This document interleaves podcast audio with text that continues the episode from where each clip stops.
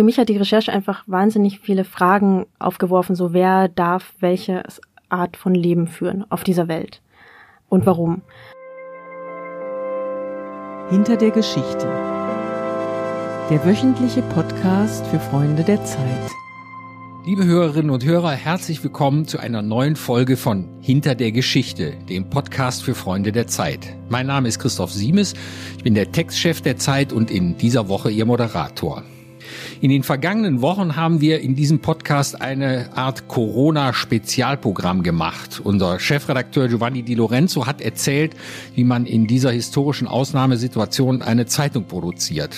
Meine Feuilleton-Kollegen Nina Power und Lars Weißbrot haben dem vollständigen Lockdown des Kulturbetriebs vier Folgen mit Lektüre, Film und Musiktipps entgegengesetzt. Und unsere Korrespondentinnen und Korrespondenten haben berichtet, wie man in China, den USA, in Moskau, Beirut und Brüssel mit der Pandemie umgeht.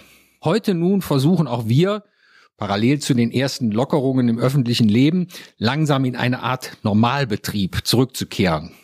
Das heißt, wir wollen erstmals wieder sprechen über die Entstehungsgeschichte eines einzelnen Textes, über eine große Recherche, deren Ergebnis Sie, liebe Hörerinnen und Hörer, in der aktuellen Ausgabe der Zeit lesen können. Und kaum ein Stück wäre dafür besser geeignet als das Dossier dieser Woche. Es rekonstruiert eine Tragödie aus dem vergangenen Herbst, an die Sie sich vielleicht erinnern. Damals wurde auf einem LKW in England ein Container mit 39 toten Vietnamesen entdeckt. Sie waren bei ihrem Versuch, illegal auf die Insel zu kommen und dort ein besseres Leben zu finden, elendig erstickt. Meine Kollegin Vanessa Wu von Zeit Online und Hue Pham vom Zeitmagazin haben die Hintergründe dieses erschütternden Falls über Monate recherchiert. Und aus dem Studio von Zeit Online in Berlin zugeschaltet begrüße ich nun Vanessa Wu, die uns mehr über die Hintergründe dieser so bewegenden wie verstörenden Geschichte erzählen kann. Hallo Vanessa. Hallo Christoph. Vielleicht kannst du zunächst mal etwas zu den Rahmenbedingungen der Recherche sagen. Wir haben uns ja so daran gewöhnt, dass man eigentlich gar nicht mehr reisen kann, aber eure Geschichte spielt in mehreren Ländern, auf mehreren Kontinenten. In Zeiten von Corona wäre das ein ganz unmögliches Unterfangen, so etwas zu recherchieren. Aber wie ist es euch ergangen? Äh, wir haben schon im letzten Jahr angefangen, die ganze Geschichte zu recherchieren und los ging das Ganze in England. Da war Hui für eine Weile und hat dort mit verschiedenen Migrationsexperten gesprochen und ist dort aber auch auf einen Pfarrer gekommen, auf einen ähm, katholischen Priester streng genommen. Ähm, er hat selbst vietnamesische Wurzeln, war ähm, damals 1984 aus Vietnam nach Europa geflohen und äh, hat dort eine vietnamesische Gemeinde und betreibt dort auch Seelsorge für die ganzen Angehörigen. Also auch in England gab es Angehörige. Er hat eng mit der Polizei zusammengearbeitet und ähm, auch einen Kontakt zu den Angehörigen in Vietnam geschaffen. Und dieser Fährte sind wir gefolgt. Wir haben mit ihm gesprochen und wir waren dann mit ihm in Vietnam unterwegs zunächst, wo er ähm, uns die Angehörigen auch vorgestellt hat im Rahmen seiner Arbeit und hatten dann tatsächlich die Gelegenheit mit 38, mit den Angehörigen von 38 der insgesamt 39 Opfer zu sprechen. Ähm, letzten Endes haben wir uns aber auf eine Familie fokussiert. Das sind die Mädchen, die wir im Text Lan und Mai nennen. Das sind zwei Zwillingsschwestern, von denen eine in den Laster gestiegen und dort leider auch gestorben ist.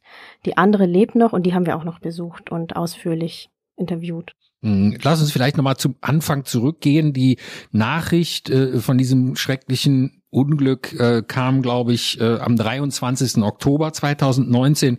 Kannst du dich erinnern, wie du eigentlich von dem Fall erfahren hast? Ja, ich erinnere mich sogar sehr genau, weil ich saß da gerade im Zug und ähm, habe da verschiedene Eilmeldungen erhalten und das erstmal gar nicht so wahrgenommen und später tröpfelten dann irgendwann nach und nach immer mehr Details rein. Zum Beispiel wurde irgendwann die letzten Nachrichten von einem der Opfer in dem LKW veröffentlicht, die ihrer Mutter noch geschrieben hatte und sich in dieser Nachricht ausführlich bei der Mutter entschuldigt hatte, ähm, dass sie die Reise nicht geschafft hat und erstickt.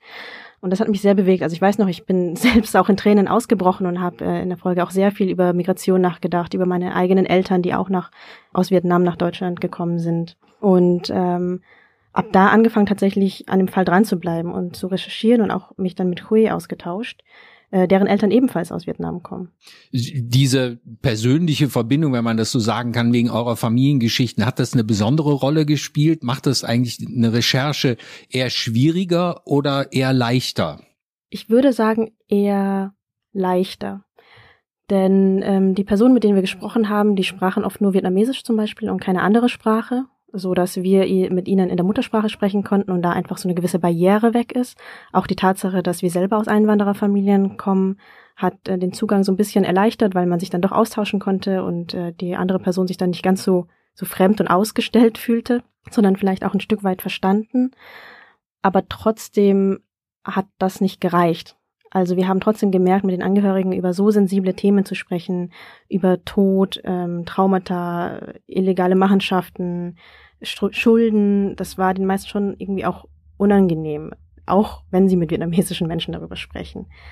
Sodass wir auch da irgendwie ganz behutsam rangehen mussten. Und auch da würde ich aber sagen, hat der kulturelle Hintergrund einfach stark geholfen, wenn man irgendwie weiß, wie Leute trauern, was denen wichtig ist, welche Worte man äh, ausspricht, um mit ihnen zum Beispiel die Trauer oder Anteilnahme auszudrücken, mit welchen Gesten man äh, oder welche Fragen man am Anfang stellt und welche Fragen eher unsensibel sind, für den Anfang zumindest. Da kommt man, glaube ich, mit so einem Hintergrund leichter voran. Mir ging es beim Lesen der Geschichte, die ja jetzt schon fertig gedruckt hier vor mir auf dem Tisch liegt, ein bisschen so, dass man eigentlich als äh, äh Westler und als Westeuropäer ein bisschen erstaunt ist über die die Distanziertheit, wie auch äh, eure Gesprächspartner letztlich doch von diesem schrecklichen Ereignis sprechen oder wie zurückhaltend, also dass, dass man nicht zu viel preisgeben will eigentlich. Gehört das sozusagen zur vietnamesischen Kultur dazu oder ist es einfach, weil man gegenüber äh, einer Reporterin sich gar nicht öffnen will?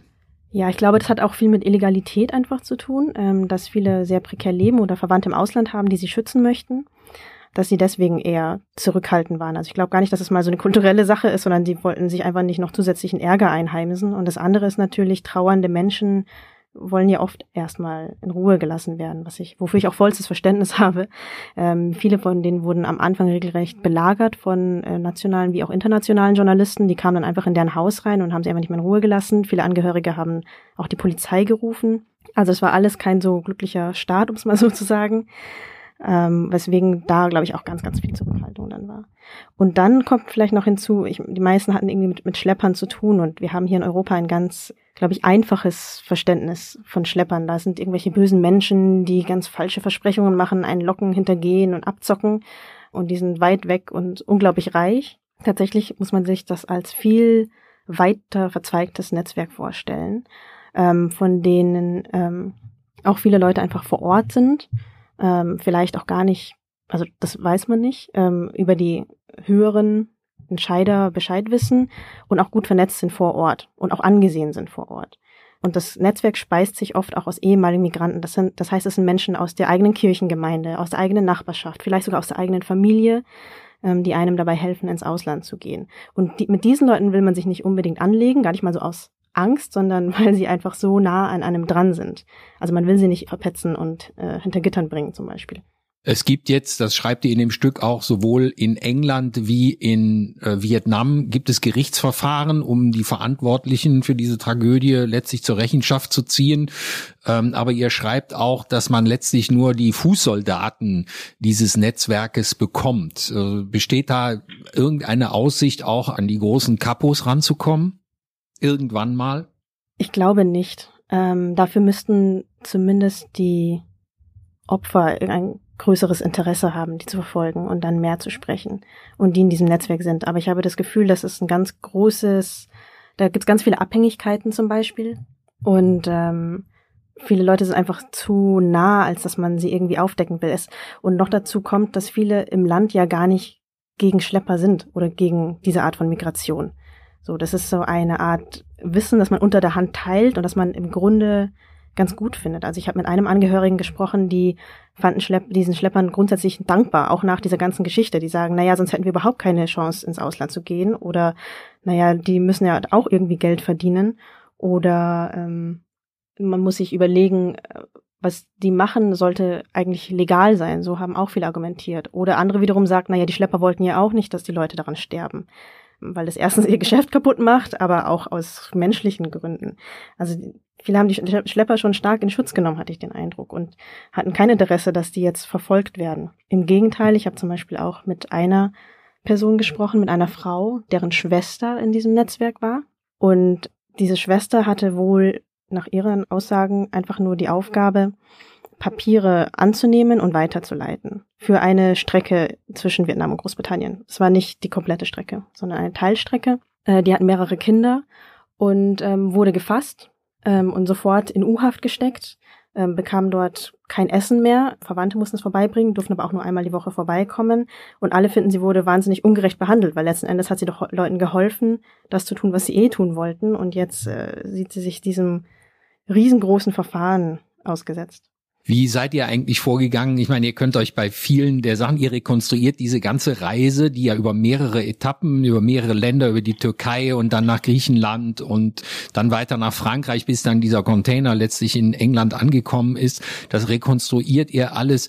Wie ist eigentlich sozusagen die Beweislage? Wie sind eure Quellen? Ihr seid darauf angewiesen, dass die Leute euch was erzählen, aber die können ja auch Dinge erfinden. Genau. Wie habt ihr gegen, gegengecheckt, wie wir das nennen? Genau, tatsächlich haben wir auch deswegen viele andere Geschichten nicht erzählt, weil sich, wenn die Leute angefangen haben zu erzählen und erstmal ihre Version erzählt haben, die viel damit zu tun hatte, erstmal die Trauer auszudrücken, das war auch in Ordnung, aber sobald es irgendwie mehr um Details ging, wurde es bei ganz vielen Familien sehr widersprüchlich. Ähm, weiß nicht, was da die Gründe sind, ob sie Angst hatten oder ähm, ja auch sehr gute Gründe haben, sich und andere zu schützen. Deswegen haben wir uns auf die eine Familie beschränkt, bei der wir das Gefühl hatten, das ist eine auch egal mit welchem Familienmitglied man spricht, ähm, eine ziemlich konsistente Version.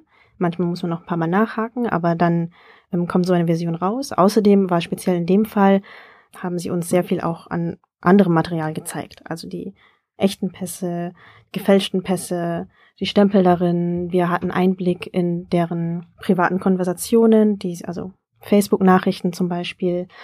Ähm, es gab äh, speziell in dem Fall, der ist auch einfach gut dokumentiert über soziale Medien. Die ähm, Schwestern, die wir begleitet haben, hatten ihre Reise teilweise auf Facebook auch geteilt. Dann zur Beerdigung gab es auch noch ganz viel und es gab Interviews und genau da hatten wir dann irgendwie das Gefühl, so funktioniert das, das ist einigermaßen schlüssig. Gleichzeitig haben wir auch mit sehr vielen Forscherinnen und Forschern gesprochen, die zu dem Thema, hm, die sich lange schon mit diesem Thema beschäftigen, auch viel mit, also mit, mit illegaler Migration und haben da nochmal unsere Erfahrungen auch mit denen abgeglichen. Das, sind Dinge, die fließen alle gar nicht in den Text rein, aber sie waren uns wichtig, dass es irgendwie eine insgesamt stimmige Version ist, die auch wirklich mit der Forschung von anderen Menschen übereinstimmt halbwegs. Deshalb sind wir ja hier auch bei dem Podcast hinter der Geschichte, dass man all das mal erfährt, was eigentlich notwendig ist, um so einen Text, äh, der zwar sehr lang ist, auch für Zeitverhältnisse sehr lang ist, aber trotzdem im Grunde in einer halben Stunde gelesen ist, aber wie viel Wochen und Monate an Arbeit in einem so einem Stück drinstecken. Ähm, wann habt ihr angefangen? Also gleich unmittelbar nach der Nachricht oder äh, ein bisschen später? Ein bisschen später war das. Ich erinnere mich, dass Hui mich darauf angesprochen hatte, es war, glaube ich, im November und dann haben wir angefangen, viele Interviews zu führen in verschiedenen Ländern mit verschiedenen Experten erstmal. Und ab Januar sind wir dann gereist, Januar, Februar, mehr als ungefähr bis kurz vor dem Lockdown. Hm. Und äh, was würdest du sagen, was ist bei so einer Geschichte eigentlich das Schwierige, das äh, zu recherchieren oder ist am Ende des Schreiben so einer Geschichte trotzdem immer noch ähm, sozusagen die Krönung und damit auch das Schwierigste? Ich glaube tatsächlich eher das Schreiben, weil bei der Recherche ergeben sich so viele Fragen und natürlich sind Dinge schwierig, aber es macht irgendwie auch Spaß, den Details nochmal hinterher zu gehen und das Ganze nachzuverfolgen. Das ist ja auch eine sehr emotionale Geschichte, die uns beide einfach stark bewegt hat. Ähm, das war, glaube ich, auch ein sehr starker Antrieb, da immer noch mehr zu erfahren. Und das war, und so gesehen ist es auch nicht schlimm, sag ich mal, ähm, zu viel Material zu haben, das dann letzten Endes gar nicht mit einfließt. Schwierig wird es dann, das Ganze irgendwie auf eine Erzählung herunterzubrechen, die sowohl Leute verstehen, aber wo Leute auch irgendwie noch dranbleiben. Und dann kommt ja noch hinzu, dass ihr zu zweit geschrieben habt. Also eigentlich denkt man immer, das Schreiben ist so eine einsame Geschichte. Man sitzt da vor dem leeren Blatt oder vor dem leeren Computerbildschirm. Aber ihr habt das auch noch zu zweit gemacht. Wie seid ihr da vorgegangen? Ja, in dem Fall haben wir, also wir haben uns die ganze Recherche über immer sehr genau und detailliert über die Ergebnisse ausgetauscht und am Ende vorher schon komplett die Textstruktur besprochen und dann angefangen in Blöcken unsere Teile der Recherche aufzuschreiben. Wir wurden auch sehr großartig vom Dossier betreut, also vor allem von Wolfgang Uchatius, der diese Blöcke, also der dann als quasi dritte neutrale Person nochmal drüber gucken konnte und ähm, da auch nochmal rumschieben konnte und äh, Dinge nochmal rausgeworfen hat, andere Dinge nochmal nachgefragt hat. Und so ist dann äh, zu dritt mehr oder weniger so ein Textgerüst entstanden, an dem wir dann zu dritt weitergefeilt haben. Das müssen wir den Hörern vielleicht kurz noch sagen. Wolfgang Muchatius ist der Ressortleiter des Dossiers und somit der Gesamtverantwortliche, der Kapitän auf der Brücke zumindest äh, genau. dieses Ressorts. Vanessa, was mich an der Geschichte gegen Ende hin eigentlich am meisten verstört hat, ist, dass die eine der Zwillingsschwestern, deren Geschichte ihr erzählt, äh, die sitzt jetzt in Spanien, hängt sie fest, ist nicht weitergekommen. Die beiden wurden auf der Reise getrennt. Mhm. Und weil man gedacht hat, die, die beiden Zwillinge, das ist zu auffällig, da schöpft jemand Verdacht, also hat man sie getrennt. Zum Glück für die eine, zum Unglück für die andere. Und jetzt möchte aber die Überlebende letztlich die Reise ihrer Schwester nachmachen und sie will immer noch versuchen, nach England zu kommen. Äh, hast du dafür eine Erklärung gefunden? Ich hatte einfach, also es ist ja eine total traumatisierende Erfahrung, die Zwillingsschwester zu verlieren und dann auch keine Art von Betreuung zu haben. Ich meine, sie hat keine Familie, sie hat keine psychosoziale Betreuung. Äh, sie ist ganz allein in einem Land, wo sie niemanden kennt. Und irgendwie, glaube ich, braucht man in so einer Situation, also ich verstehe das, dass man in so einer Situation irgendetwas braucht, woran man sich festhält. Und in dem Fall ist es einfach der gemeinsame Plan, den sie mit ihrer verstorbenen Schwester hatte, und der war, nach England zu gehen. So, ich, ich glaube, das war einfach irgendwie ihr, der Traum der beiden und sie möchte den Traum noch erfüllen, weil sonst würde sich ihr ganzer Aufenthalt, ihr Dasein gerade als gescheitert anfühlen. Aber so eine Meinung ändert sich ja auch so ein bisschen über die Zeit. Ich habe mehr mit ihr gesprochen und es ist immer noch ihr großer Traum. Inzwischen merkt sie auch, dass Corona diese ganze Sache nochmal, die Reise nochmal erschwert. Und deswegen kann sie sich durchaus auch vorstellen, in ein anderes europäisches Land zu gehen, aber irgendwo hin, wo sie zumindest nicht ganz alleine ist und wo sie irgendwen kennt.